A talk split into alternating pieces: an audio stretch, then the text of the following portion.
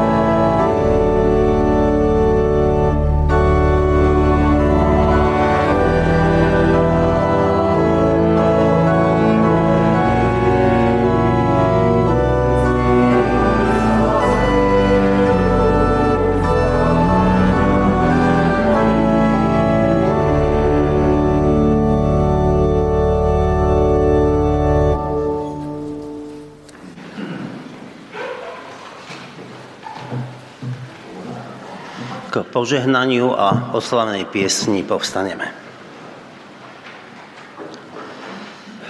Nech nás požehná trojediný Boh. Nech nám podľa slov modlitby nášho pána udelí milosť jednoty v trojedinom Bohu.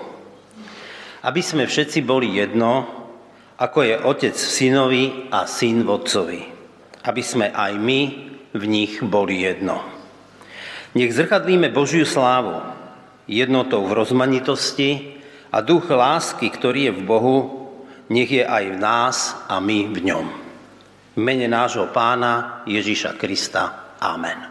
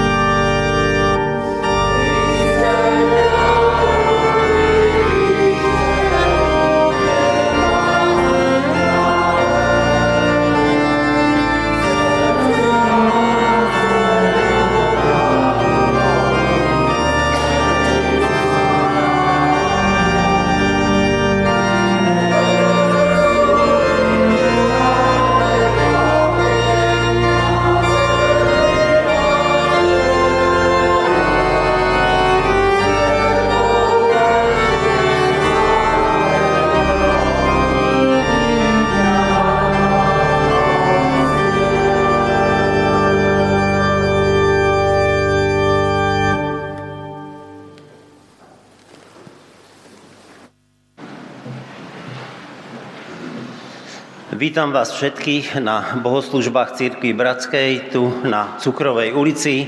Vás, ktorí ste tu v sále, ako aj vás, ktorí online pozeráte tieto bohoslužby alebo budete ich sledovať zo záznamu.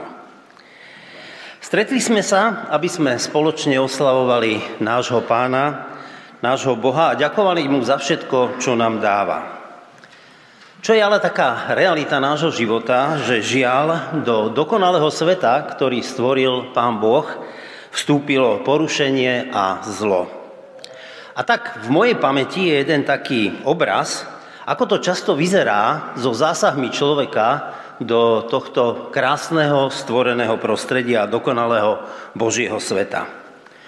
Bolo to na jar, keď v du- pri Dunaji v tých lužných lesoch rastú snežienky. A býva ich tam veľmi veľa, takže zem vyzerá, aké by bolo znova nasnežené.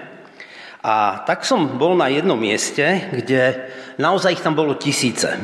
A uprostred takej jednej menšej čistinky stál buldozer. Jeden krásny veľký buldozer.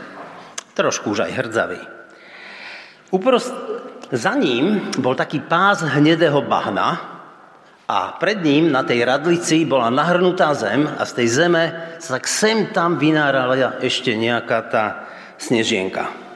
A keď ste sa pozreli na tie pásy, ktoré ten buldozer má, tak pomedzi tie kovové veci sa pretláčalo to blato krásne von, veľmi pekne. A sem tam, tam ešte bol nejaký kúsok rozmiaždenej snežienky.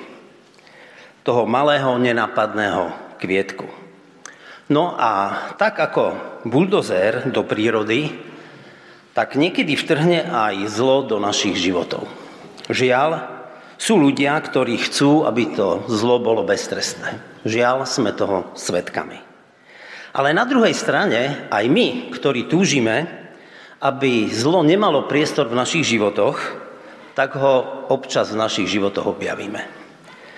A tak dneska budeme rozmýšľať Peter Kučera, náš brat kazateľ, nás bude viesť uvažovaním nad e, témou, ktorú nazval Anatómia zla. A keď som sa ho pýtal, že či môžem ďalšiu vetu, ktorú tu mám prečítať, tak povedal, že ju môžem prečítať a urobí všetko preto, aby to tak nebolo a verí, že mu Pán Boh tom pomôže. A tá veta bola, že verím, že po vypočutí tejto úvahy z našej modlitebe nebudeme všetci odchádzať s depresiou.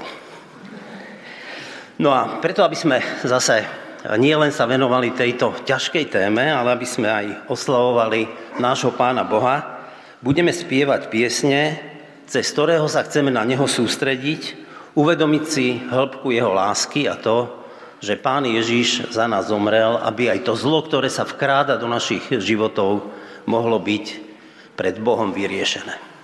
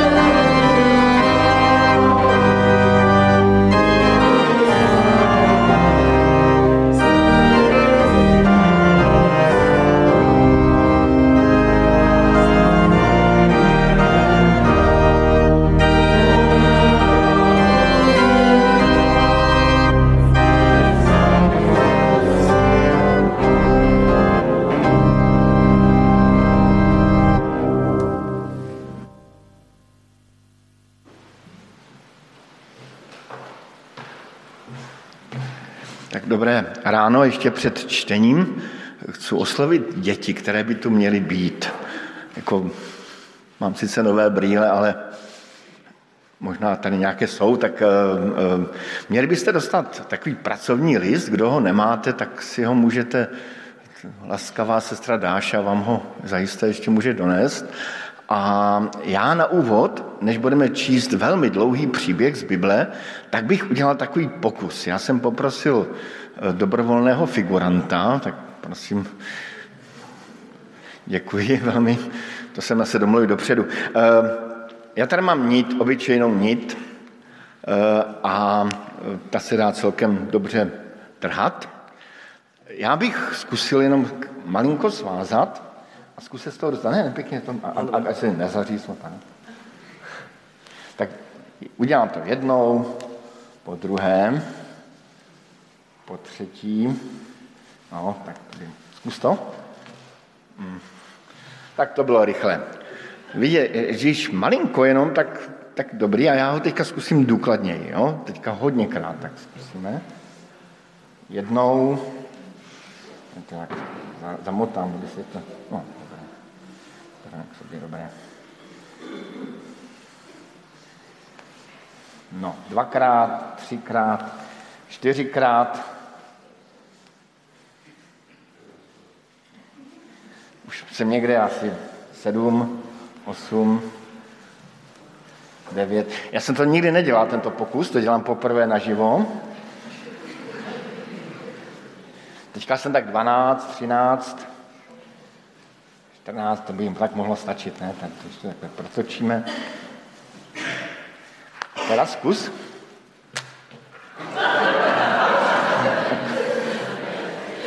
Stále málo, jo? Ale kdyby to byl, kdybych si vybral nějakého mladšího figuranta, asi bych to zvládl lépe.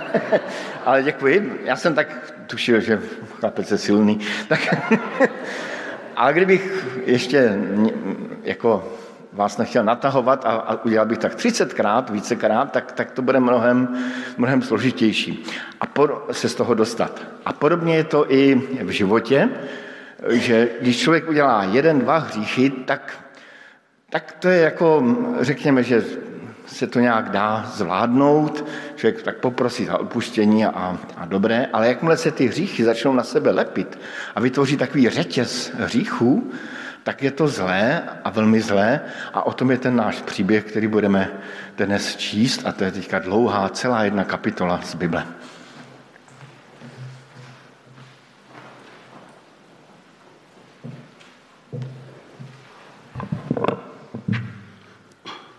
Prvá kniha kráľov, celá 21. kapitola. Nabotová vinica. Po týchto udalostiach sa stalo toto. Jezreelský nábod mal vinicu v Jezreeli vedľa paláca samárijského kráľa Achába. Achab navrhoval Nabotovi, prepust mi svoju vinicu, hodila by sa mi na zeleninu v záhradu, lebo sa nachádza hneď pri mojom dome. Vymením ti ju za lepšiu, alebo, ak by si radšej chcel, vyplatím ti jej kúpnu cenu v hotovosti. Nabod však povedala Chábovi, chráň ma, hospodin, aby som ti prepustil dedistvo po svojich otcoch. Achab prišiel domov mrzutý a podráždený pre odpoveď, ktorú mu dal jezreelský Nabod, keď povedal, dedičstvo po svojich otcoch ti neprepustím. Lahol si na lôžko, odvrátil tvár a neprijal jedlo. Tu prišla k nemu jeho žena Izabel a spýtala sa ho, čo sa stalo, že si mrzutý a nič neješ? Odvetil jej, ale mal som rozhovor s jezraelským navotom. Navrhol som mu, prepust mi svoju vinicu za peniaze alebo, ak sa ti páči, vymením ti ju za inú. On sa však vyjadril, svoju vinicu ti neprepustím. Jeho žena Izabel mu povedala, nad Izraelom vládneš predsa ty. Vstaň, najed sa a buď dobrej mysle. Ja sama ti dám vinicu jezreelského nabota.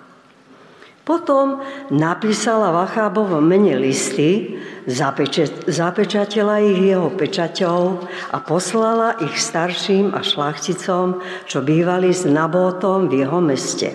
V listoch písala, vyhláste pôst a Nabóta posadte do čela ľudu. Posadte proti nemu dvoch podliakov. Tí nech dosvedčia, že sa rúhal Bohu i kráľovi. Potom ho vyvedte a kameňujte, kým nezomrie. Muži jeho mesta starší i šlachtici, ktorí bývali s ním v tom meste, vykonali, ako im nariadila Izabel, ako bolo napísané v listoch, ktoré im poslala. Vyhlásili pôst a Nabota posadili na čelo ľudu. Na to prišli tí dvaja podliaci a zasadli oproti nemu. Verejne svedčili proti Nabótovi, že sa rúhal Bohu i kráľovi. Potom ho vyviedli za mesto a kameňovali ho, kým nezomrel. Izabel odkázali. Nabot bol ukameňovaný a zomrel. Keď sa Izabel dozvedela, že bol Nabot ukameňovaný a zomrel, povedala Achábovi. Vstaň, Zaber vinicu jezreelského Nabota, ktorú ti nechcel dať za peniaze, lebo Nabot už nežije, je mŕtvy. Len čo sa Achab dopočul, že Nabot je mŕtvy, vstal, odišiel do vinice jezreelského Nabota a zabral ju. Vtedy oslovil hospodin Tyžbejského Eliáša. Vstaň, zíď, aby si sa stretol s izraelským kráľom Achábom zo Samárie. Je práve v Nabótovej vinici, kam odišiel, aby si ju privlastnil. Povedz mu, vraždil si a ešte ich zaberáš. Ďalej mu povedz, takto vraví hospodin. Tam, kde psi lízali Nabótovú krv, budú lízať aj tvoju. Achá povedal Eliášovi, tak si ma našiel, nepriateľ môj. Odpovedal. Našiel, pretože si sa zaprel a robíš to, čo je zlé pred hospodinom. Nuž, privodím na teba pohromu, zmetiem tvoje potomstvo, tebe, Achábovi, vykinožím všetkých, čo sú mužského rodu, otrokov i slobodných v Izraeli s tvojim domom naložím ako s domom Jarobeáma, Nebátovho syna a s domom Bašu, Achiovho syna za urážku, ktorej sa mi dostalo a za to, že si na hriech zviedol Izrael. Aj o Izabel sa zmienil hospodin. Izabel zožerú psi pri hradbách Jezreelu. Keď niekto z Achábovho príbuzenstva zomrie v meste, zožerú ho psi. Keď zomrie na poli, rozďobe ho nebeské vtáctvo. Veru, nikto nebol taký zapredanec ako Acháb, aby robil to, čo sa protivilo hospodinovi. K tomu ho podnecovala jeho žena Izabel. Veľmi odpudivo pôsobil tým, že sa pridržiaval modiel celkom podľa vzoru Amorejčanov, ktorých hospodin vyhnal spred Izraelitov. Keď počul Achab tieto slova, roztrhol si šaty, navliekol si na holé telo vrecovinu, postil sa, spával vo vrecovine a správal sa skrúšene. Tu oslovil hospodin Tyšbejského Eliáša. Videl si, že sa Achá predo mnou pokoril? Pretože sa predo mnou pokoril, neprv, neprivodím tú pohromu za jeho čias, ale za čias jeho syna tak urobím.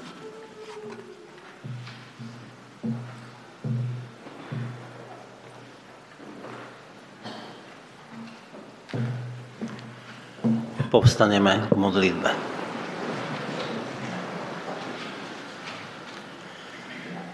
Náš Pane, ďakujeme Ti za to, že sme sa tu mohli dneska stretnúť a že budeme uvažovať o Tvojom slove. Uvedomujeme si, aké ľahké je padnúť do nejakých zlých úmyslov, do nejakých zlých činov a aké ťažké je sa z toho dostať. A tak eh, ťa prosíme o to, aby si nám bol milostivý a aby si strážil naše mysle a naše srdcia, aby to, čo sme čítali, nebolo realitou v našich životoch. Prosíme ťa o Tvoju milosť a o Tvoje odpustenie.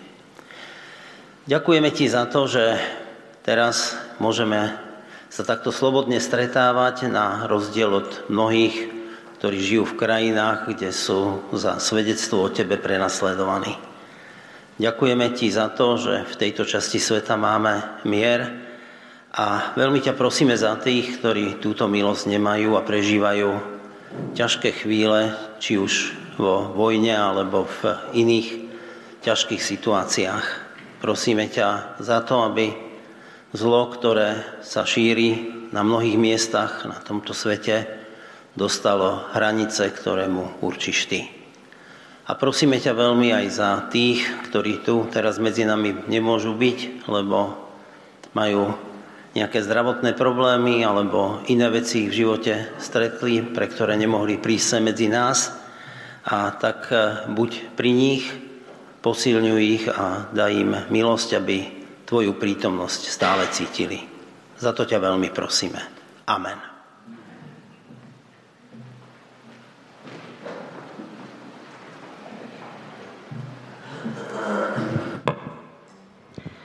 Druhé čítanie bude z listu rímskych, 5. kapitola, 19. až 21. verš. Lebo ako neposlušnosťou jedného človeka sa mnohí stali hriešnikmi, tak aj poslušnosťou jedného sa mnohí stanú spravodlivými. Navyše k tomu pristúpil zákon, aby sa rozmohlo previnenie. Kde sa však rozmohol hriech, tam ešte väčšmi sa rozmohla milosť, aby tak, ako zavládol hriech v smrti, aj milosť vládla skrze spravodlivosť k väčšnému životu skrze Ježiša Krista, nášho pána.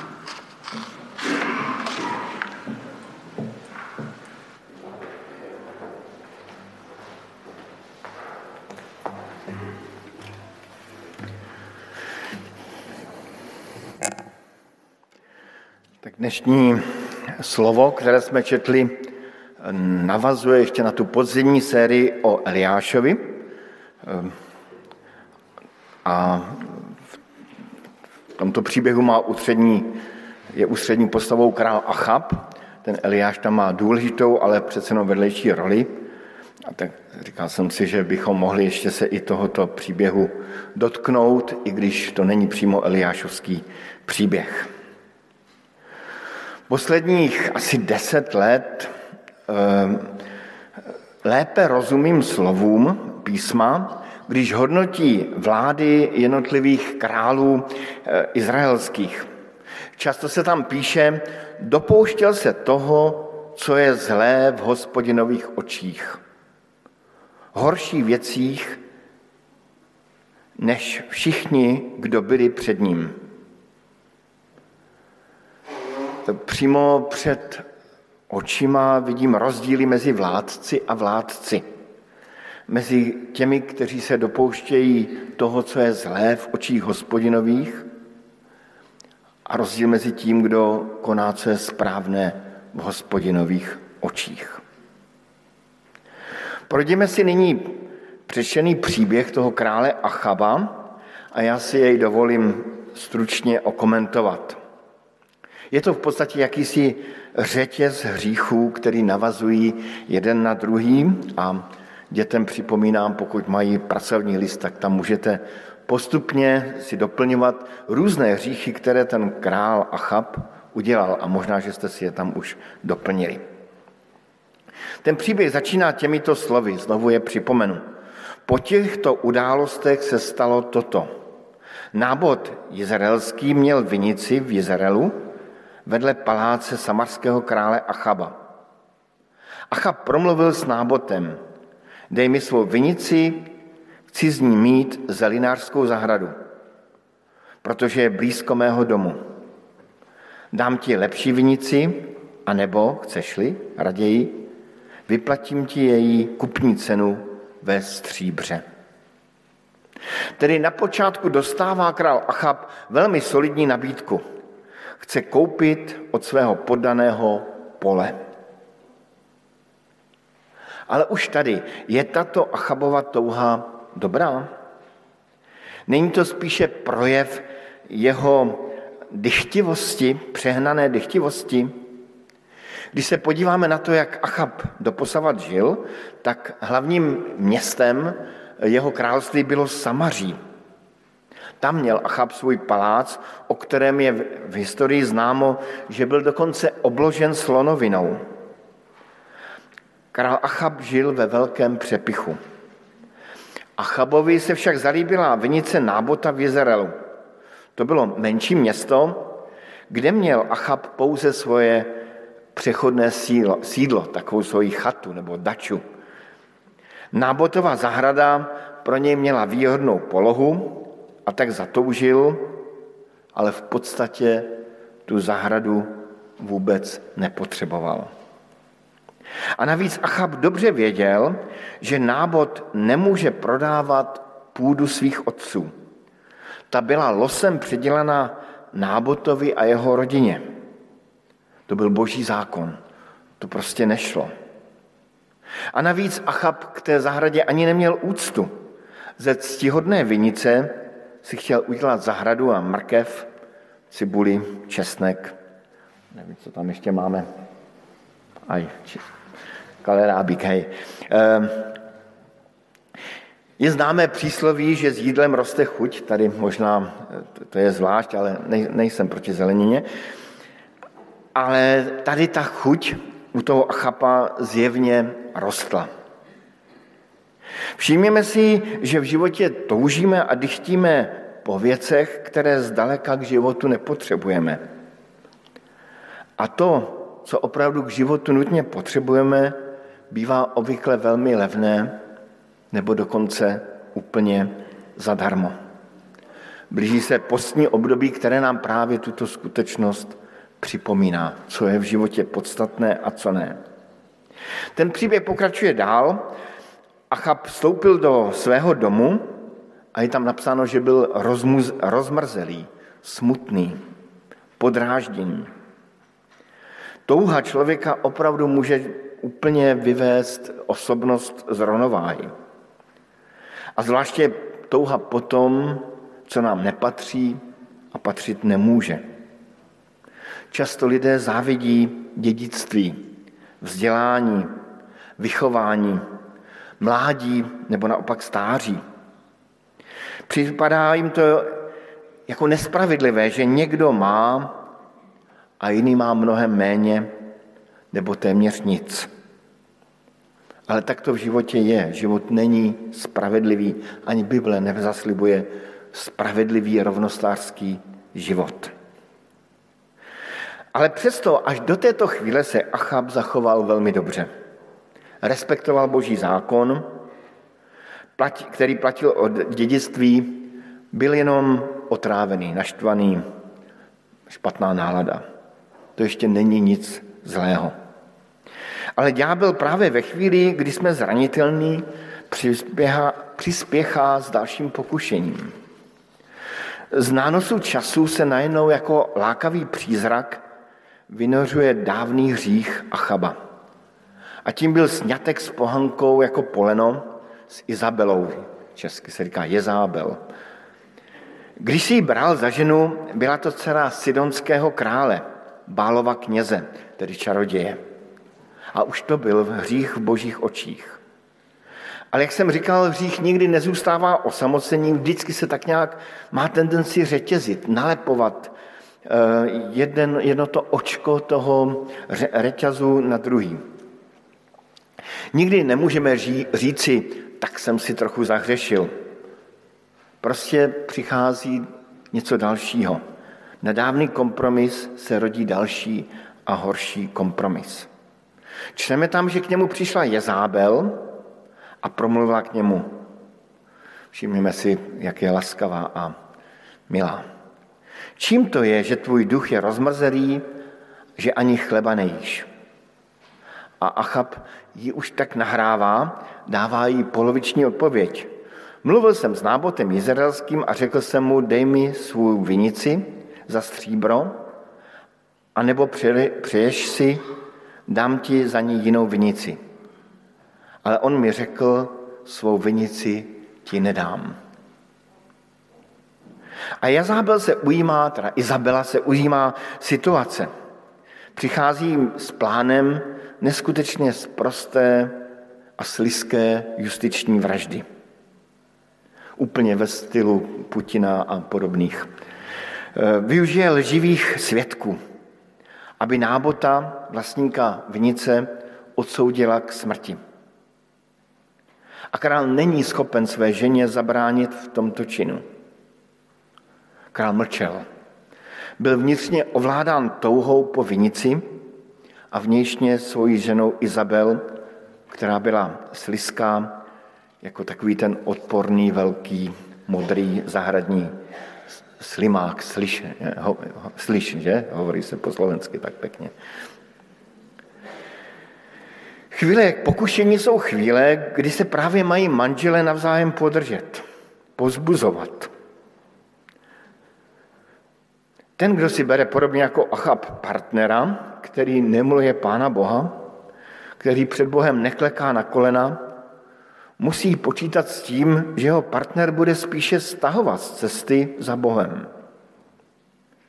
A není to ve silných chvílích, ale naopak ve chvílích, když jsme slabí. Třeba při nabídce nějakého nečestného a výhodného obchodu.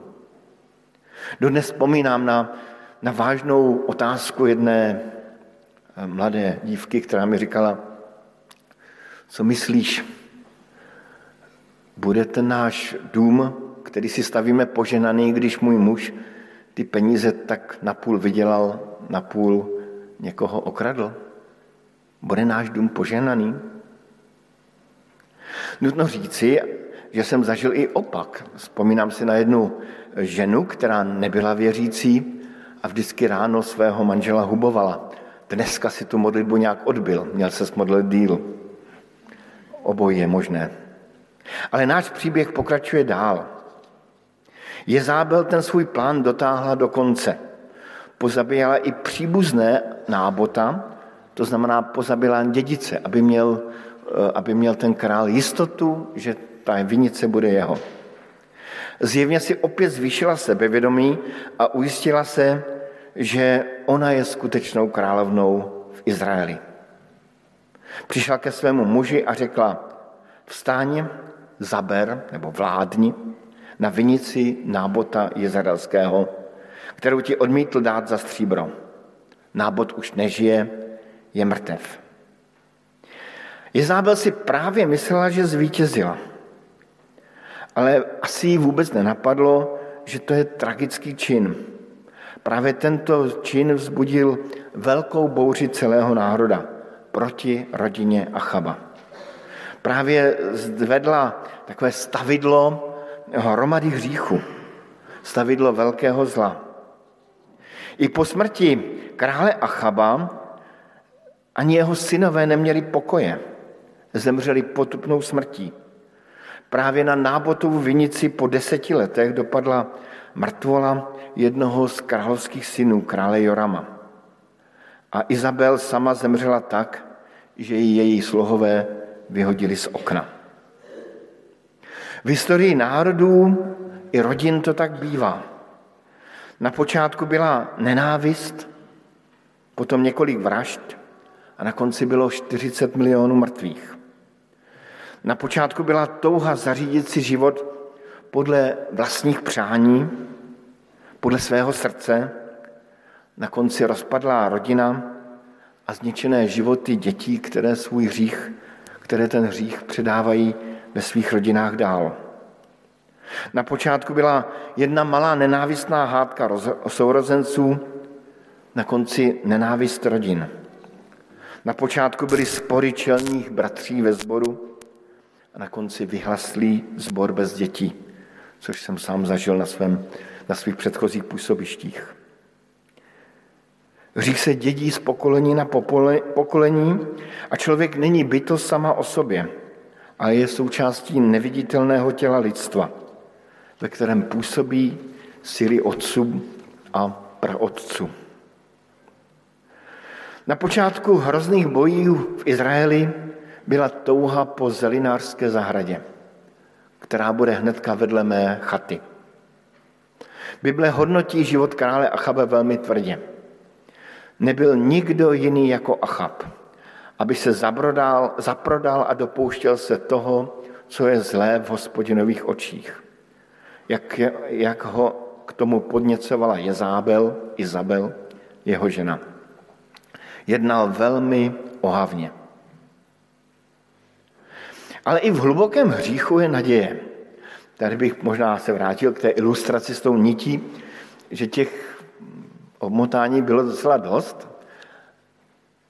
A ten Achab udělal opravdu na ten jeho hřích, prvodní se namotal hodně hříchů, ale přesto i z toho zajetí bylo možné se vysvobodit a, a i u Achaba byla naděje. Bylo by velmi zajímavé zahájit diskuzi o míře zavinění v této kauze. Kdo má největší podíl na tom všem? Tak pojďme přemýšlet. Achab? Ten jenom toužil. Pojďme dál. Možná, že to byl soudce, který tam soudil. Pojďme dál.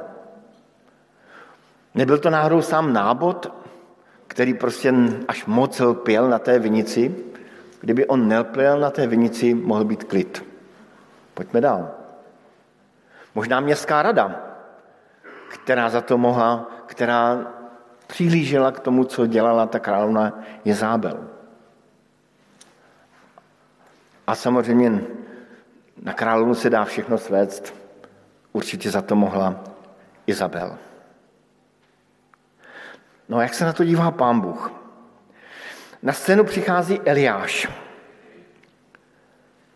a zvěstuje vinu Achabovi. Jenom Achabovi. Toto praví hospodin. Zavraždil si, přitom on nic neudělal. A pán Bůh říká, zavraždil si a teď zabíráš. Zavraždil si a ještě aj dědictvo zaberáš. Pán Bůh vidí vyníka. Vidí slabého krále, který udělal kompromisy ve svém životě. On je tím pravým vrahem. On se toužil zbavit nábota a využil k tomu manželčinu chuť po vládnutí. Achab mlčel. Vinou mnoha mužů, ale asi nejenom mužů, je, že mlčí. Když si dávno napsal ehm, ctihodný psycholog, psychiatr Larry Kreb vynikající knihu Adamovo mlčení, kde rozvíjí tu myšlenku, že Adam na počátku mlčel k tomu sovodu, ke kterému ho nabádal ďábel, posléze žena. Velkou věcí v Achabově životě je to, že teďka nemlčel. Čteme tam, že udělal zvláštní věc, roztrhl svůj šat, přehodil přes sebe žiněné roucho, postil se a spával v žiněném rouchu, tedy v nějakém pytli na brambory, a chodil zkroušeně. Achab se dal na pokání, litoval svého mlčení. Tady se Achab zepřel a přestal být kompromisní. Zřejmě Izabel to považovala za slabožství, ale v takových chvílích to jeho slabožství byla velká výhra. Velké vítězství. Achab se konečně vzepřel zlu, kterého ovládal. Škoda, že podobné pokání nedělala i Izabel a její synové. Zřejmě by zarazila prout valících se božích soudů. Pokání hříšníka Achaba je velkou nadějí pro každého z nás. Nakonec nadějí i pro celý svět. Nikdo z nás nemá na svědomí justiční vraždu, aspoň teda doufám, Nikdo z nás nemá za ženu nebo za manžela čarodějku, bosorku nebo bosor, bosoráka, nebo ako se to pově. Jsou ale jiné hříchy, které se možná táhnou našimi malými dějinami.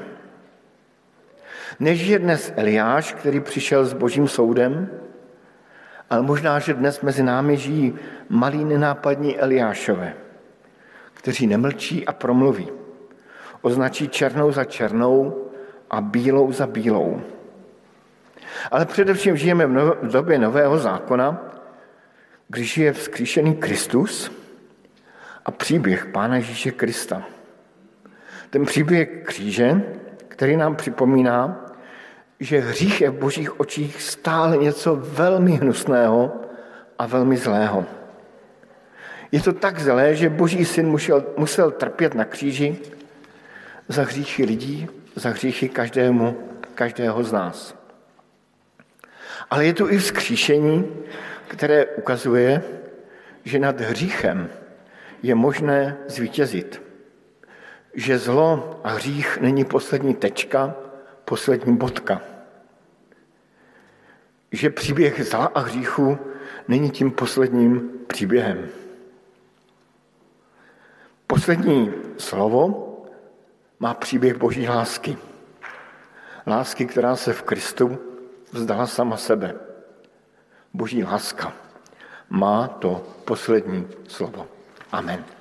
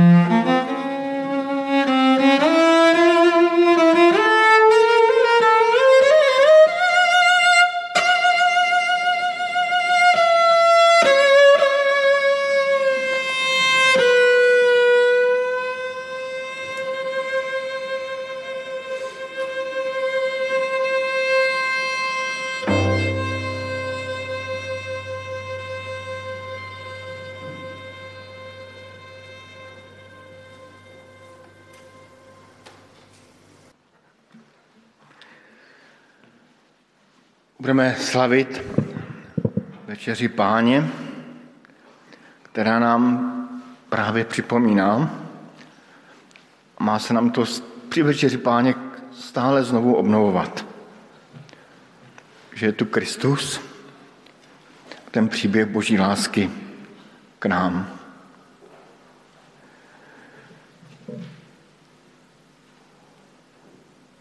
Před večeří páně si dáváme otázky.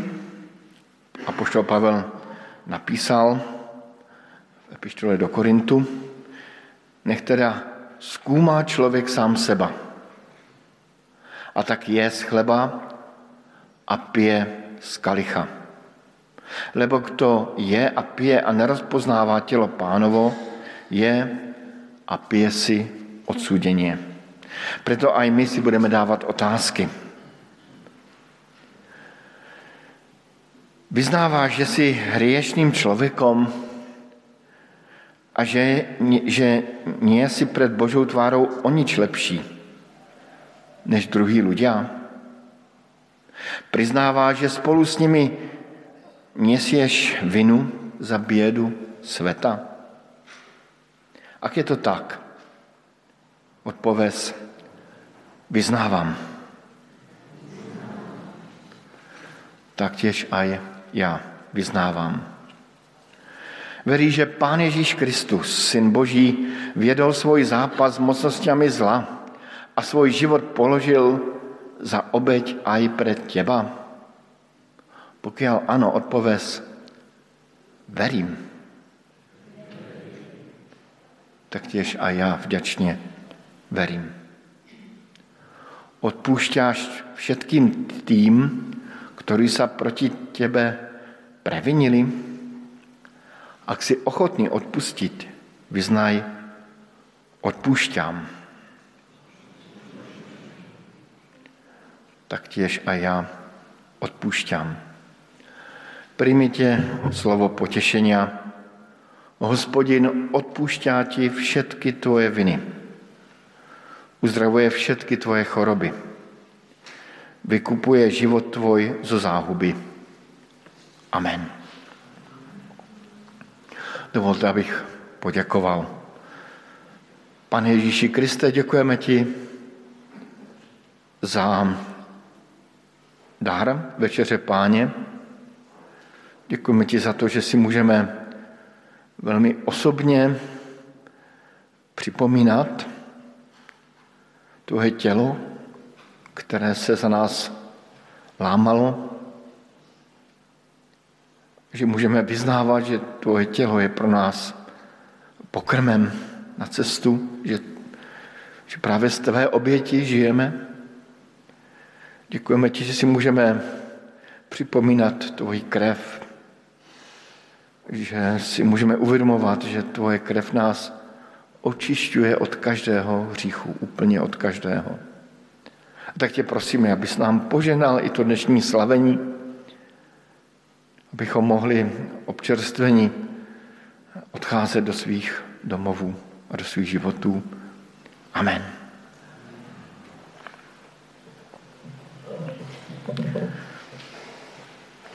Pane Ježíš vzal chléb a keď vzdával vďaky, lámal ho a povedal, toto je moje tělo, které je pre vás. Toto robte na moju pamiatku. Podobně, podobně po večeri vzal pán Ježíš kalich a povedal, tento kalich je nová zmluva v mojej krvi. To robte, kdykoliv ho budete pít na moju pamiatku.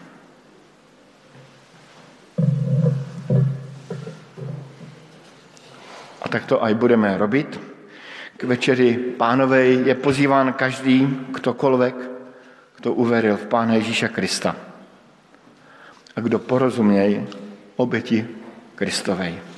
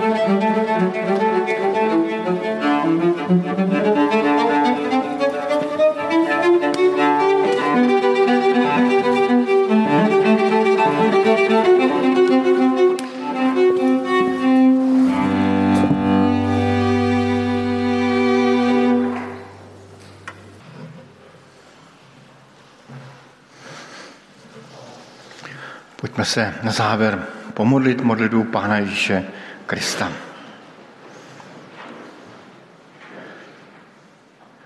Oče náš, který jsi na nebesiach, posvěd sa jméno Tvoje, príď královstvo Tvoje, buď vola Tvoja, ako v nebi, tak i na zemi.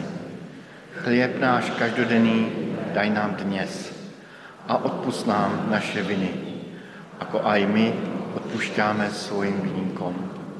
A neuveď nás do pokušenia, ale zbav nás od zlého, lebo to je královstvo, i moc, i sláva na veky.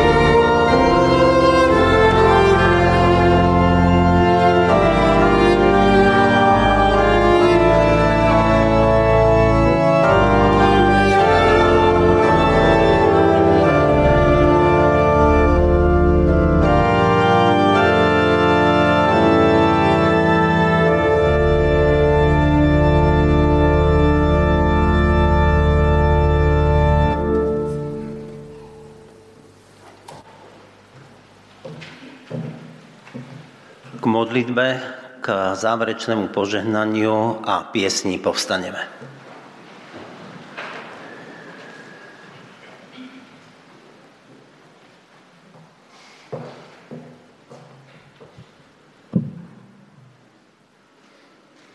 Náš drahý Pane Bože, ďakujeme Ti za dar Tvojho slova, ktoré nám ukazuje a konfrontuje nás s tým, ako žijeme.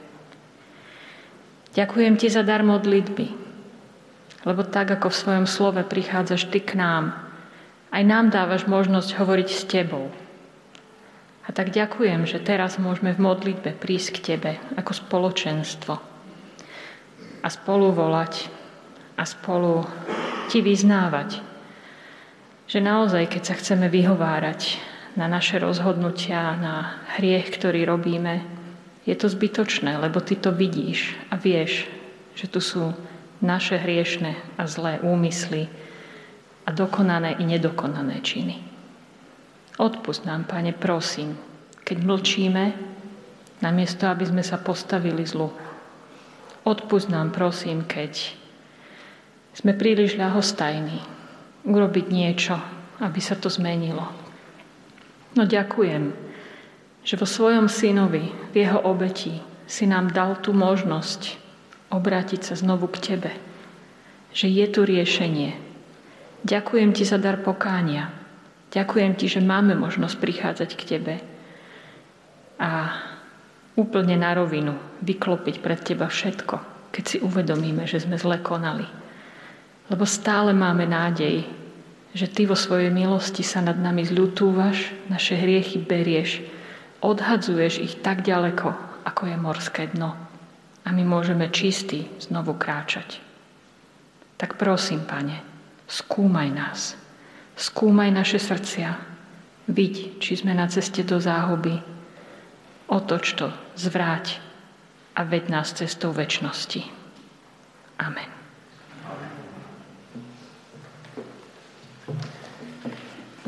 Pane, prosíme ťa, daj stráž k našim mysliam a k našim túžbám, aby sme nechceli to, čo nám nepatrí a čo nepotrebujeme. Pane, prosíme ťa, daj nám pokoru, aby sme boli schopní uznať a vidieť to, čo sme v našich životoch pokazili. Pane, ďakujeme Ti za dar spasenia, ktorý si nám dal v Pánovi Ježišovi Kristovi. Pokoj a milosť Pána Ježiša Krista, láska Božia a účastenstvo Svetého Ducha nech je so všetkými vami. Amen.